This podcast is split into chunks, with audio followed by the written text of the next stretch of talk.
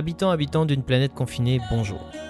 Si l'humanité s'unit finalement contre un ennemi commun, ce n'est ni un monstre, ni un astéroïde, mais bien un virus. Dans un monde aujourd'hui paralysé et sous perfusion, s'ouvre un laboratoire collectif de la résilience et de la solidarité. Urgence alors de prendre le pouls de cette société en introspection et de partager nos expériences. Bienvenue dans le Bloodcast, l'émission qui interroge les humains au cœur du combat.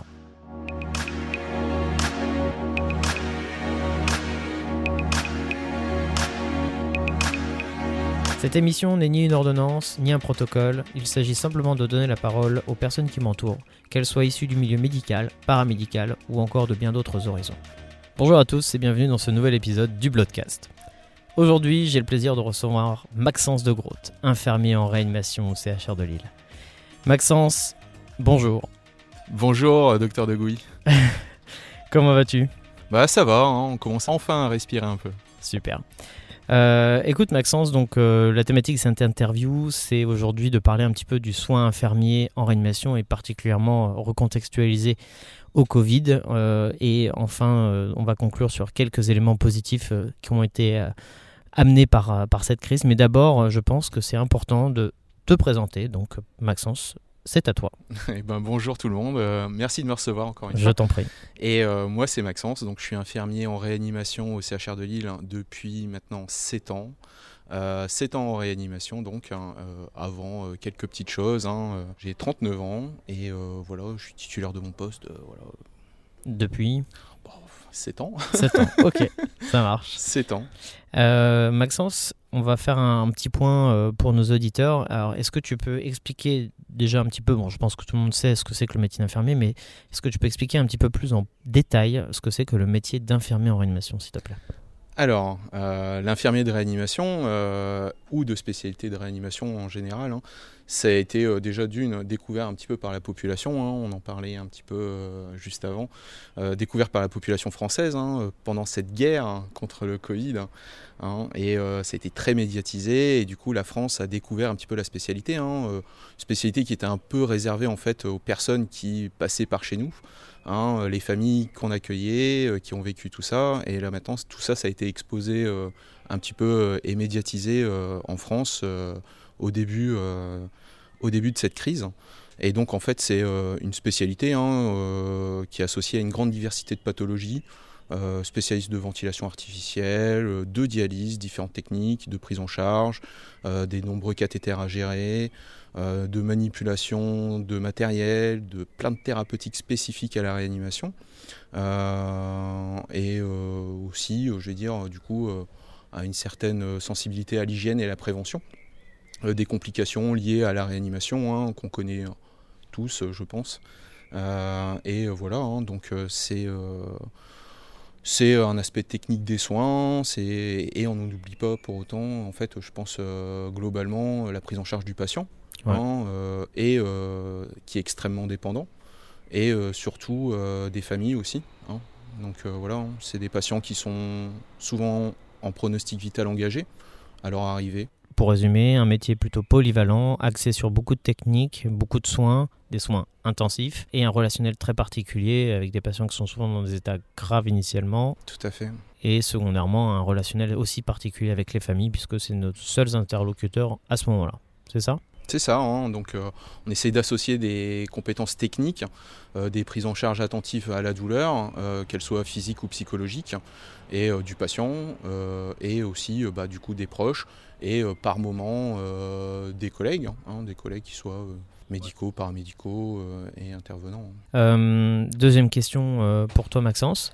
Est-ce que tu peux nous décrire un petit peu ton, ton quotidien professionnel? Qu'est-ce que tu es amené à faire avant cette crise? Qu'est-ce qu'on était déjà amené à faire avant tout ça? Alors vaste question, hein, parce que au vu de la nouvelle, enfin au vu des techniques qu'on emploie, suivant les pathologies qu'on accueille, euh, bon voilà, des fois on est simple exécutant de prescription médicale, mais en fait on a surtout une large autonomie hein, quand même euh, dans le service, euh, où on arrive à s'inscrire dans une équipe euh, pluridisciplinaire, hein, qu'elle soit médicale, kinésithérapie, psychologique, avec les collègues.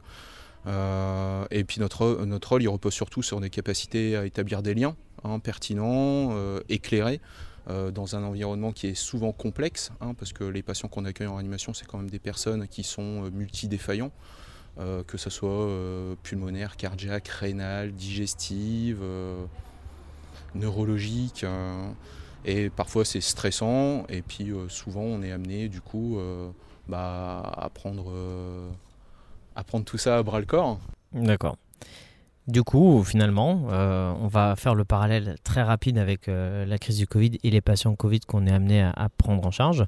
Euh, qu'est-ce que le Covid en lui-même a changé dans ta pratique professionnelle quotidienne au moment où on, a absorbé la, première vague? Alors, le Covid, ça a changé pour moi. Hein, pas grand-chose, hein, dans le sens où c'est quand même des patients qui sont euh, réanimatoires, donc euh, défaillants. En fait, ce qui a changé, c'est plutôt la diversité. D'un coup, on était multipathologique, hein, et là, on se retrouve avec une seule pathologie. Bon, après, il y a eu forcément euh, des choses qui ont fait que c'est devenu un peu plus complexe. des complications inhérentes à la pathologie qui font qu'au voilà. il y a d'autres défaillances d'organes qui s'installent. Et en fait, on s'est retrouvé quand même maintenant avec des types de patients voilà, hein, qui étaient donc très compliqués très compliqué parce que pas de, euh, pas de bibliographie par rapport euh, à tout ça, à ce qui leur arrivait. Euh, peu de connaissances. Peu de connaissances. On a découvert pas mal de choses. Hein, qu'au niveau respiratoire, bon, c'est très compliqué. ça change tout dans le corps, que ce soit au niveau de la coagulabilité du, du sang. Donc les, mécanismes qui fluidifient ou font qu'on fait des caillots de sang. Au niveau digestif, même au niveau neurologique, hein, on a pu voir quand même que c'était des patients qui étaient très compliqués à maintenir sédaté. Hein, on a dû utiliser quand même beaucoup, beaucoup, beaucoup de choses comparé à des patients, euh, je veux dire, lambda de réanimation, euh, pour pouvoir euh, les prendre en charge correctement. Ok, effectivement, c'est très clair. Donc, plus d'attention sur des choses qu'on n'avait pas l'habitude de prendre en charge. On ne s'attendait pas à des patients qui, par exemple, sur le plan respiratoire défaillaient et qui, sur le plan neurologique, on a du mal à sédater. Ça, c'est quelque chose de très hein. nouveau qu'on a découvert un peu malgré nous. Mm, mm. Ok. Euh, du coup, bah, ça, amène naturellement à la quatrième question. Donc, en quoi les patients Covid pour toi euh, ont-ils été différents dans ta prise en charge au quotidien? Qu'est-ce que ça a vraiment changé Alors, qu'est-ce que ça a vraiment changé? Euh, Alors, c'est des patients déjà qu'on a isolés précocement, hein, d'une manière adaptée, je pense. Hein, avec tout l'attirail du commando Covid, hein, c'est-à-dire les charlottes, les masques canards, les surblouses, euh, tout ce qui était euh, préparation de médicaments. Euh, la façon de les prendre en charge, ça a été aussi un peu compliqué, hein, parce que bon, avec, on a eu quand même pas mal de réunions quotidiennes pour mettre en place les choses pour pouvoir amener les bilans sanguins à destination, que ça soit faire, faire venir les intervenants qui étaient un petit peu au début réticents, réticents à venir les voir. On a toujours besoin d'avis quand même pour pouvoir les prendre en charge. Ouais. Et donc, c'est des patients qui donc se retrouvent en hyperthermie et avec des grosses, grandes difficultés justement à les refroidir, à faire casser cette température. Euh, donc, c'est des patients qui se sont retrouvés effectivement euh, défaillants au niveau aussi respiratoire, euh, avec des grandes difficultés, comme on avait dit précédemment, à les endormir, à les ventiler. Donc, on a mis en place des fois des assistances respiratoires externes, hein, donc l'ECMO. Euh, avec euh, du coup des fois des résultats euh, quand même un peu compliqués, hein, même avec cette technique quand même qui est... Alors pour mes auditeurs, je précisais, l'ECMO, c'est un cœur et un poumon artificiel avec le sang qui circule à l'extérieur et qui permet de suppléer la fonction des poumons et du cœur de temps en temps aussi. Voilà, et donc malgré ça, c'était des patients qui restaient très très hypoxémiques. manque d'oxygène dans le sang. Voilà, manque d'oxygène. Et voilà, donc on essayait de tout faire pour que ça s'améliore. Pour, que ça hein, s'améliore, mais ça prenait du temps. Avec différentes techniques, hein, le décubitus central hein, qu'on a utilisé euh, plus que d'habitude. Les fameux patients qu'on mettait sur, le, ventre, ouais, ça on l'a utilisé beaucoup. Ça a été. Euh, du coup, ça, ça, ça, quand même, ça alourdit votre charge de travail. Mine Alors, de rien. mine de rien, les patients Covid, c'est quand même des patients qui euh, nécessitent un nursing très très très très très long, parce que c'est des patients qui, du coup, on avait des grandes difficultés à endormir, mais une fois qu'ils étaient endormis, bah ça y est, enfin, euh, on arrivait quand même à faire quelque chose. Et euh, bah, comme ils étaient complètement inconscients, euh, et c'est des patients quand même qui ont un type particulier, parce que c'est des patients qui sont quand même, pour moi de ce que j'en ai vu, c'est des patients qui sont obèses, hyper tendus, diabétiques. Donc ils ont tous les facteurs de risque déjà euh, qui, de par euh, leur hospitalisation normale, déjà posent des problèmes. Alors il faut imaginer que dans ce contexte de Covid, c'était très compliqué, très Mm. compliqué. Donc oui, un grand nursing et euh, heureusement, on a eu la chance, de par notre, euh, notre direction des soins, d'avoir des ressources humaines hein, pour pouvoir faire face. Ouais, donc Hein, vous que ce soit aide-soignant, infirmier, kiné, euh, médical, euh, on a eu quand même du surplus et qui nous a permis renfort. de faire euh, face un petit peu à toute cette charge de travail supplémentaire. Ouais, donc naturellement, il y a pas mal de renforts qui sont arrivés aussi Voilà. pour vous aider. Et, et ça, ça fait partie d'une initiative un petit peu euh, du CHR. Propre au CHR, hein. heureusement qui est un grand centre universitaire, donc euh, c'est vrai qu'on a eu la chance d'avoir bah, tous les étudiants qui malheureusement euh, ont vu leurs études euh, mis en pause le temps du Covid, bah, on les a accueillis hein, avec le sourire pour pouvoir, euh, pour pouvoir euh, voilà, euh, faire face à tout ça. Du coup, ça fait formation un peu accélérée là. Ça fait formation accélérée pour chacun parce que en fait nous on, nous on est resté dans la réanimation, on a eu euh, donc euh, des infirmiers anesthésistes hein, qui sont venus, qui ont pour certains fait de la réanimation euh, depuis peu ou depuis un peu plus longtemps. Mm. Donc euh, c'est vrai que pour eux ça a été du coup une réadaptation un petit peu à tout ça hein, parce que bon mais voilà après euh, c'est resté bien parce que bon on est quand même euh, pas mal de, de personnel qui était propre à l'unité donc l'accueil il s'est fait naturellement Mm. voilà quoi. Ok. Bah écoute, merci pour toutes ces précisions. Maintenant, on va apporter une question un petit peu plus personnelle. Euh, la crise du Covid et ton quotidien, qu'est-ce que ça a changé euh, dans ta vie personnelle pendant cette période euh, de confinement?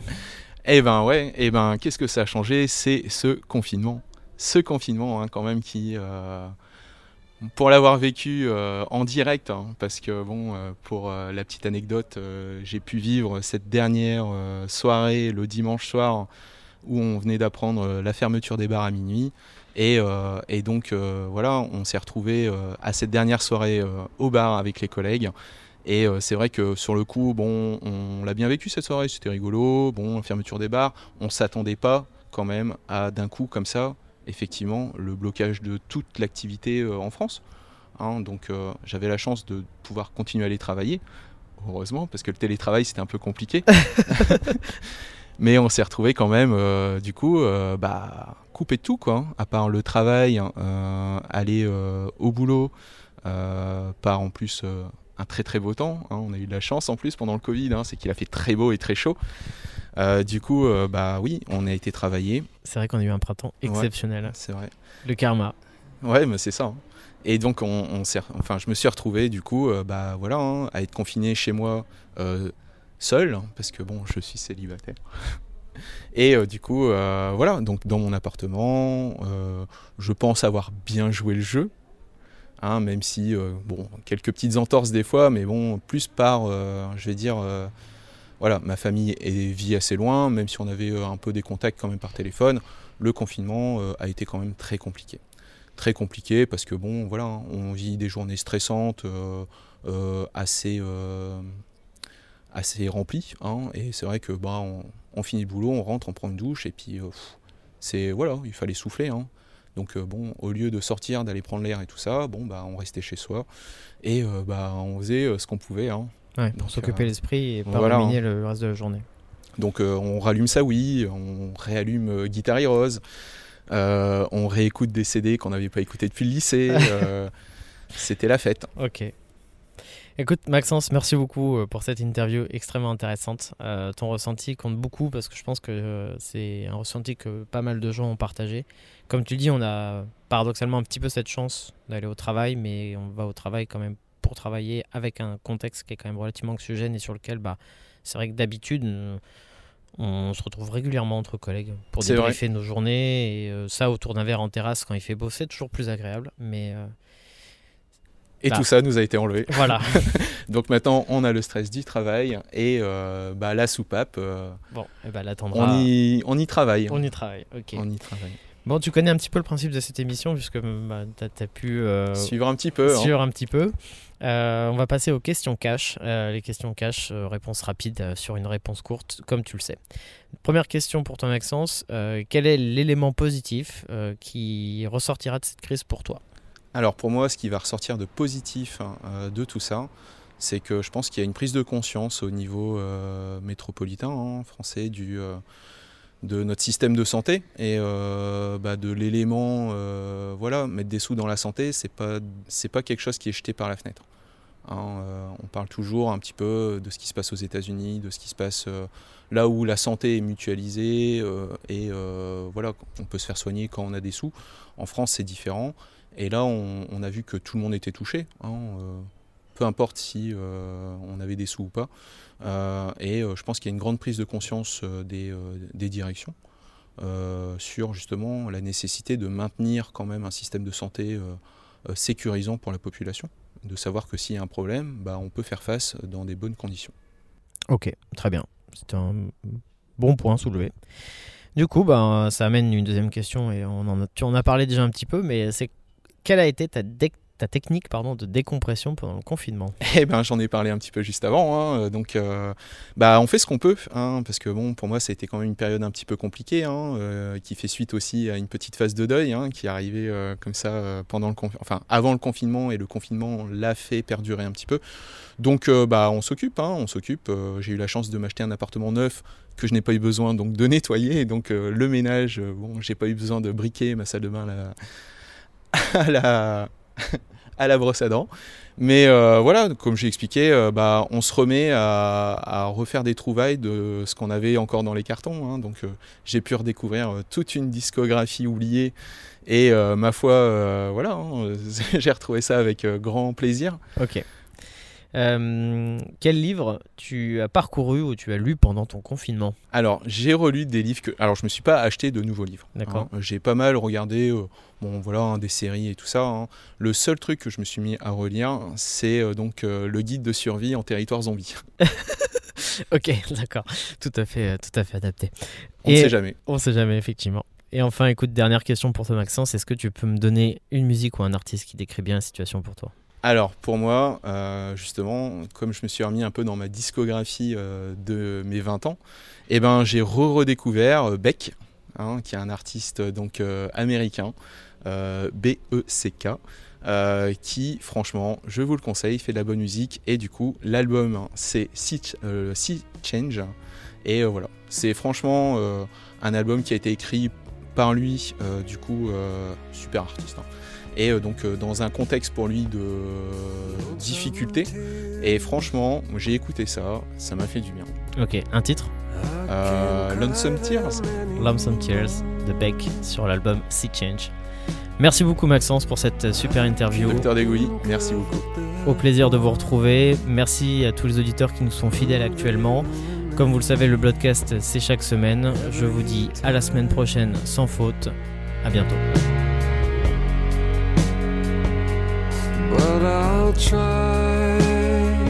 Vous pouvez nous écrire à l'adresse suivante le gmail.com et nous retrouver sur YouTube, Twitter, Facebook et encore Instagram.